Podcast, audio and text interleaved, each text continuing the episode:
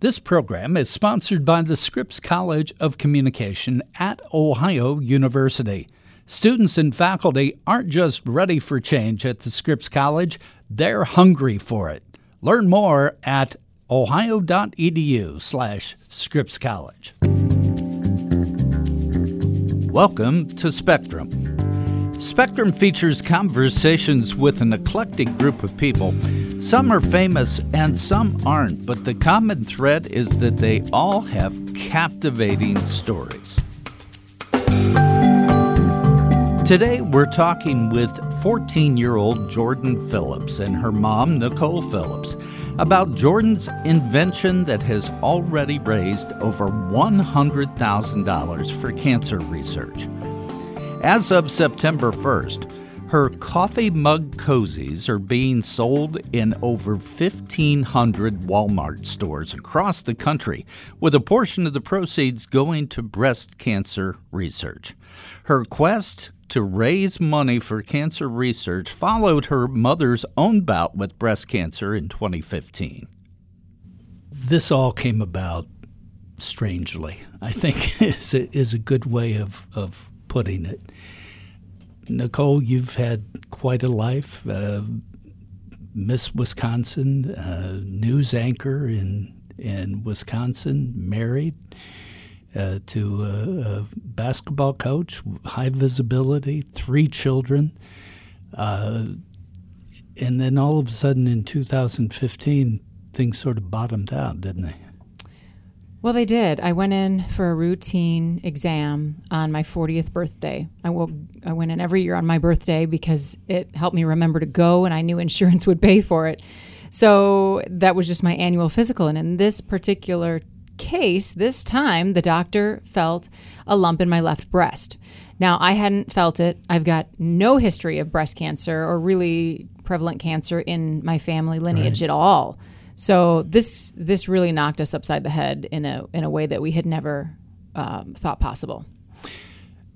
You had to go through the adjustment and surgery and and probably four months of living hell on earth, uh, but your family did as well.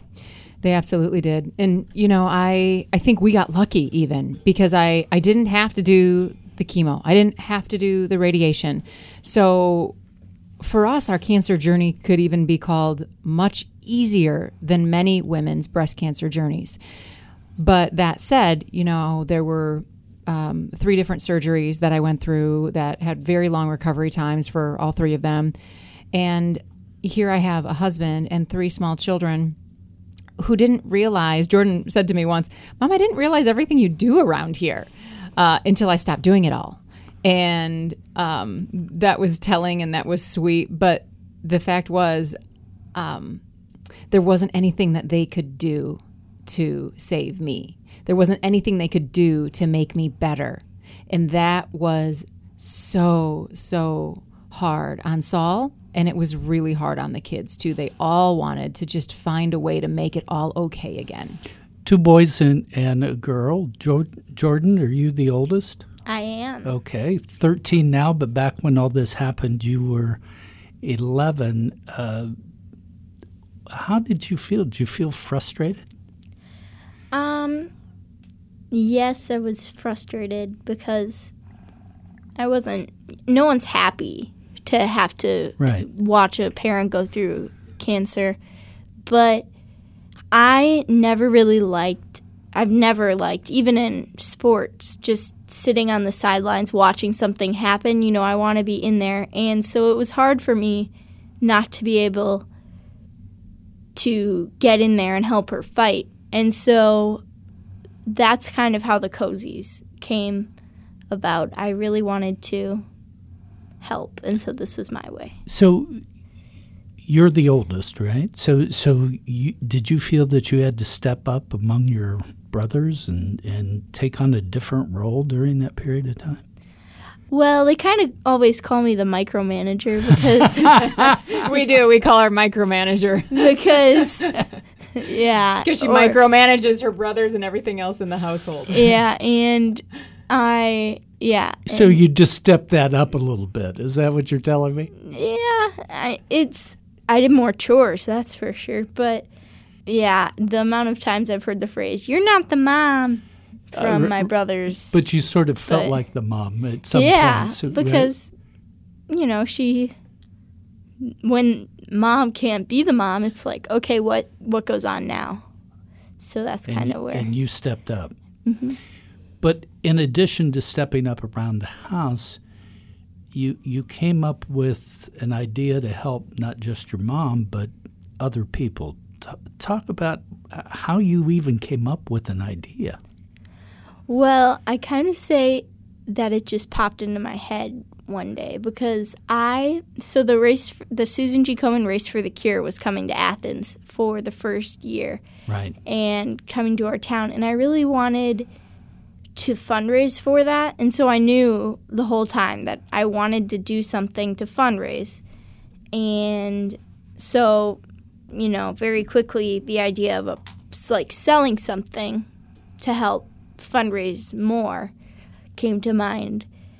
And then I was on vacation and I saw these cardboard coffee sleeves that had little drawings on them and funny.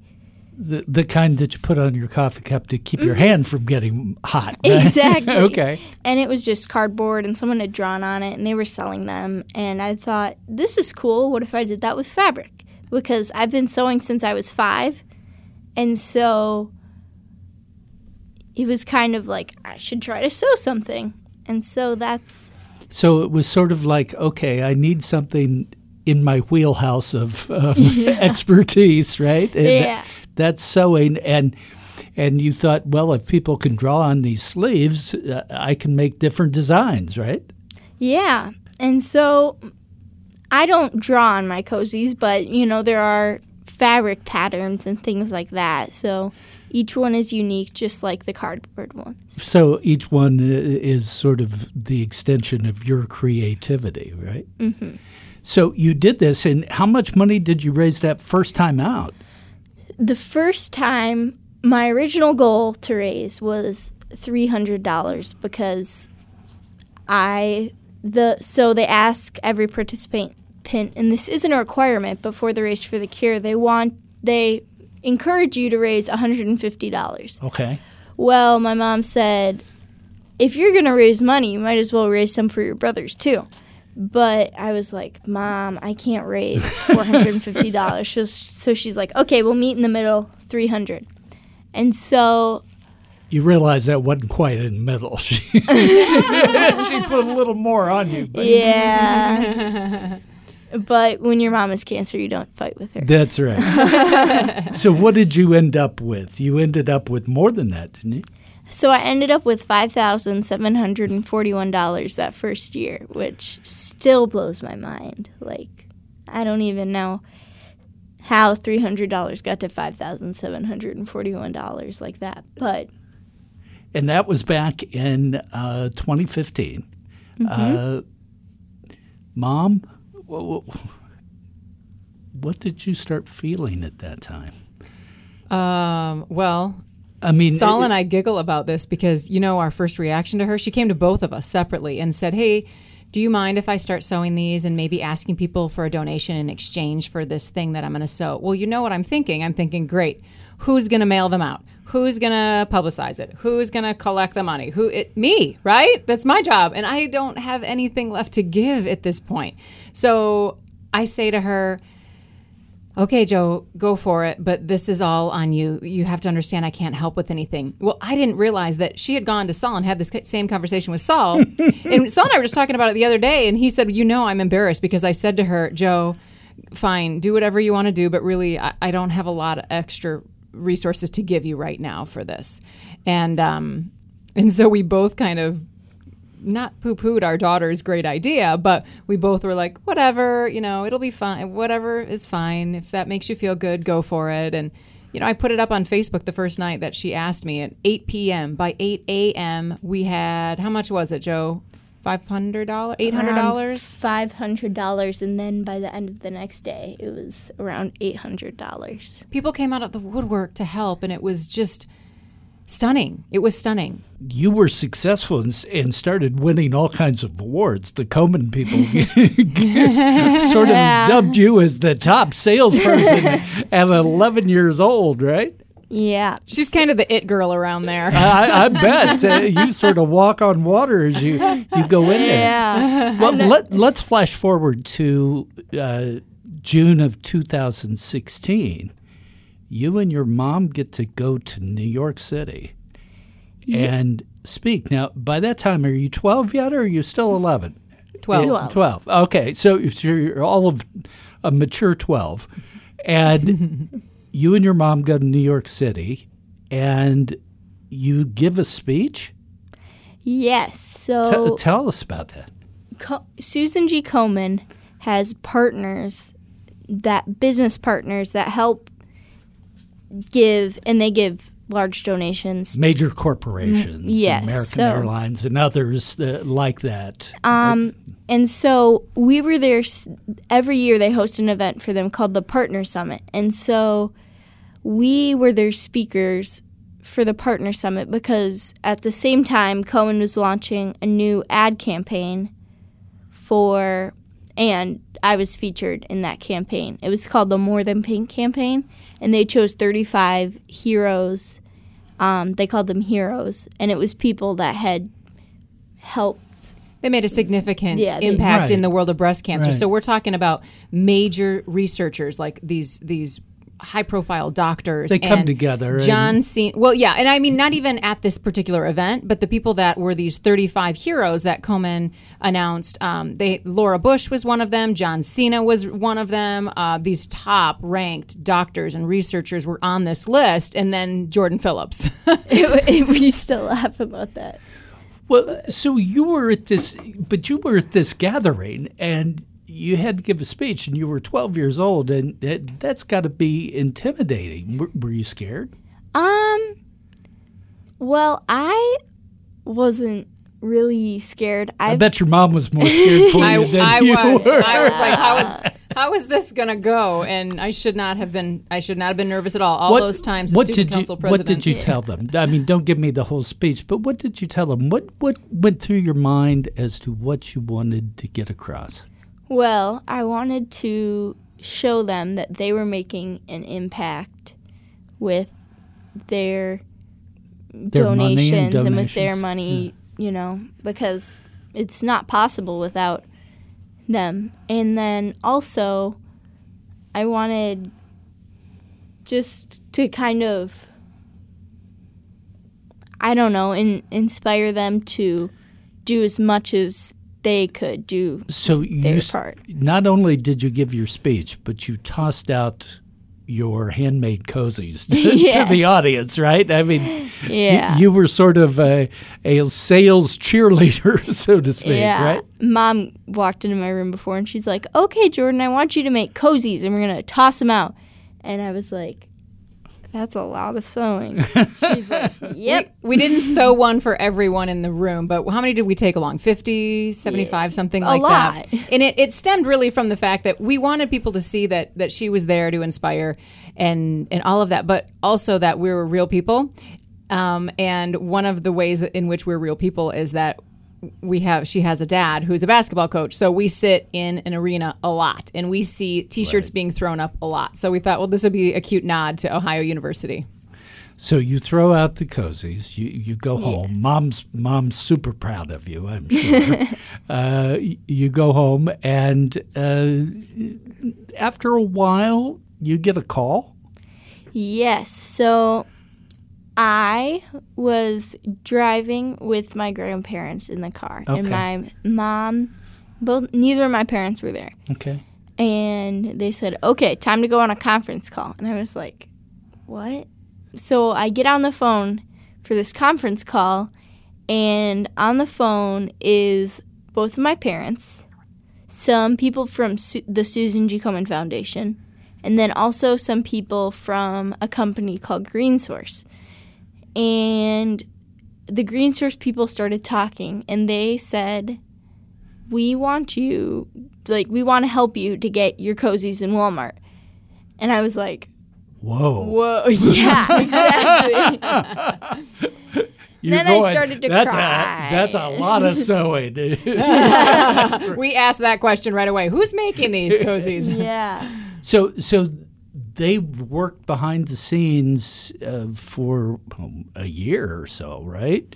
Yeah. And what was the result of that? Getting them in Walmart, I guess. And that starts September 1st. September 1st. And and it's not going to be Walmart nationwide, but there are certain Walmart cities. So if people are out there, uh, they should check out their Walmart. If they're in Fargo, North Dakota, Charlotte, North Carolina, Vero Beach, Florida, Madison, Wisconsin, Appleton, Wisconsin, Milwaukee, Wisconsin, Columbus, Ohio, and Athens, Ohio, and I'm sure there are more. There are uh, more than 1,500 stores nationwide. So it's about a fourth of all the Walmart stores. And so, how many do you have to make? Zero, thankfully. However, Walmart did buy 207,000 cozies. So that is, 207,000 cozies, amount. and Walmart is selling these and then donating a large portion of the sales proceeds uh, to the Susan G. Komen uh, Cancer Group. Is that correct? that is correct. So 30 the, they're selling for $1.97 and 35 cents of each cozy goes back to the Komen Foundation. Now, but you haven't stopped there, and, and this is the impressive part. Most people would say, "Okay, I'm I'm 13 years old. I've got 270,000 uh, cozies in 1,500 Walmart stores. I, I, I'm I'm done." I, did I see now you're doing bowl cozies? Well, those aren't going in Walmart, but yet. But And She wants to take those to Shark Tank first. and you're, Yeah, and, I've gotta leave some And you're selling at uh, a, a store that sells products for Ohio, and you're selling online, and all of this uh, uh, again, uh, the majority of it going to to the charity, and you're incorporated. yeah, I, I guess so. You're you're a business now. it is, that right? Well, it was pretty interesting when we were at the Partner Summit. There were several female entrepreneurs who were there, and they said, "Hey, um, you know, how is Jordan? What's Jordan's business model? How is she breaking this down? What does each cozy cost?" And I looked at him like a deer in the headlights. I'm like, I have no idea. She just goes up in her room and sews. They said, "Well, where does she get the fabric and the buttons and the elastic?" And I Anywhere. said, "I buy it for her, whatever, you know." And they're like, "You need to teach your daughter how to set this up as a real business." Uh, because this will be an asset for her long term, and so that's what we did. We used the resources at Ohio University, and they they helped us create an LLC. It is it has Jordan's name all over it. So how does that make you feel? Good, I guess. yeah, it's You feel like you've really accomplished something? yeah. Plus, you've got something Right. over on your brothers, right? Because they're Exactly, not they're not part of your business, right? Yeah, when it's all said and done, that's really That's, that's really that's really the bottom really, line. right? Yeah. We'll be back after this message. At the Scripps College of Communication at Ohio University, students and faculty aren't just ready for change, they're hungry for it. The Scripps College was awarded $878,000 by the Ohio University Innovation Strategy Program for an immersive media initiative that will allow students to become skilled leaders in immersive media, especially virtual and augmented reality.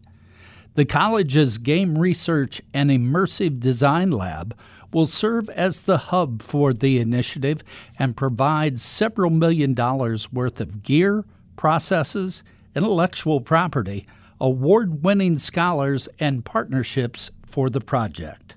Learn more at ohio.edu slash Scripps College. Let's talk about though the emotional part of all of this, and let's go back to you, Nicole. You're uh, an author, a, a public speaker. Um, you've written a book, uh, "Kindness is Contagious." Um, during your struggles, you found the sort of magic bullet, so to speak, in in in your um, adherence and advocacy for kindness. Uh, I want you to talk about that a little bit. But but also, how did was that inspired by Jordan? How does that work into what Jordan's doing? How does that intertwine? Well, I think for me, um, kindness is an element of it. But for me, what it shows to not only me, but to anybody looking on, um, I think it's a valuable reminder that pain and joy exist simultaneously, always. You know, Mr. Rogers' mom used to say to him in the middle of tragedy, look for the helpers. And so all of us are going to experience pain in our lives in some way, shape, or form. But if we can find the silver lining, if we can see the helpers, if we can look for the uh, all of that, there's great joy in there. Um, so I just feel like that that's that's the biggest takeaway from it. Now, as far as the kindness element goes, I really I'm such a strong advocate for kindness because I believe it can transform a sad life, a passionless life, but it can also transform a sad day. And I found that when I was diagnosed with cancer because May of 2015, when I'm waiting for this news to come back, and then when I get the news, I tried to be brave. There were a lot of days where I just tried to hold up my chin and, and keep on a brave, smiley face. But, you know, there were many days when I woke up with a dark cloud over my head, and those were the days when I needed to use kindness as my own personal form of chemotherapy. I needed to go out and do an act of kindness intentionally out of my comfort zone so that I would forget about me and I would all of a sudden realize that there's a whole big world out there and that we are here to love each other. You uh, said in a recent column, you write a, a weekly column for newspapers in, in North Dakota and other places. But uh, you said that some days, I thought it was interesting the way you said it. Some days you either can't find or you've lost your brave. Mm, yeah. And I thought I, that was a very interesting way of, of talking about that. Yeah. And I was referring back to when, right before I had my reconstructive surgery. And, you know, like I said, I I thought I was awfully strong and brave. Lots of days, I had a really strong support system. Um, but then there are those days that you wake up and you wonder, um, how am I going to get through today? How am I going to do this? How am I going? Um, how am I going to make it? And and that's when it feels like you've lost your brave. That's like when it feels like it's run away and you can't find it. And on those days um, kindness comes in awfully handy. Did you take any inspiration on those days or other days from your daughter and the way she was approaching things? Oh, absolutely. All three of my kids, because Jordan's doing something big. And with Jordan's, I can look at what she's doing and I can see all the people who have donated and all the people who have used their resources to make this happen. But then my boys, you know, I have my my middle son Charlie would come and he would crawl into bed next to me and he would just talk. He'd tell me all about his day and it was precious time.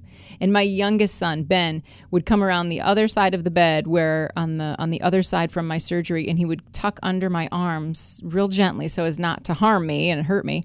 Um, and he would just lay there and he would just, you know, snuggle in and play with my hair. And um, so inspiration came from all three of my children in very different ways. This whole kindness uh, project, uh, I I don't know how to characterize it. Project, I sure. guess, is is uh, passion. Mm-hmm. Uh, uh, Jordan, uh, you've not only done this yourself, but you've recruited others, don't you? Don't you have a sewing group still in North Dakota where you used to live? And and how did you get them involved? Did you sell them on that they were doing acts of kindness, or or did you bribe them? How did you get them involved, and how many are helping you? So it actually starts back when I was five years old. I got my first sewing machine, and our family friends own a sewing machine shop. And so we got the sewing machine from them. And, you know, I've been friends with their daughter since Birth. before I could walk. Yeah. Right. It's been a very long friendship. So when I started sewing, these cozies. Her mom was and her they said we want to help because the first month I was like, yeah, let's go.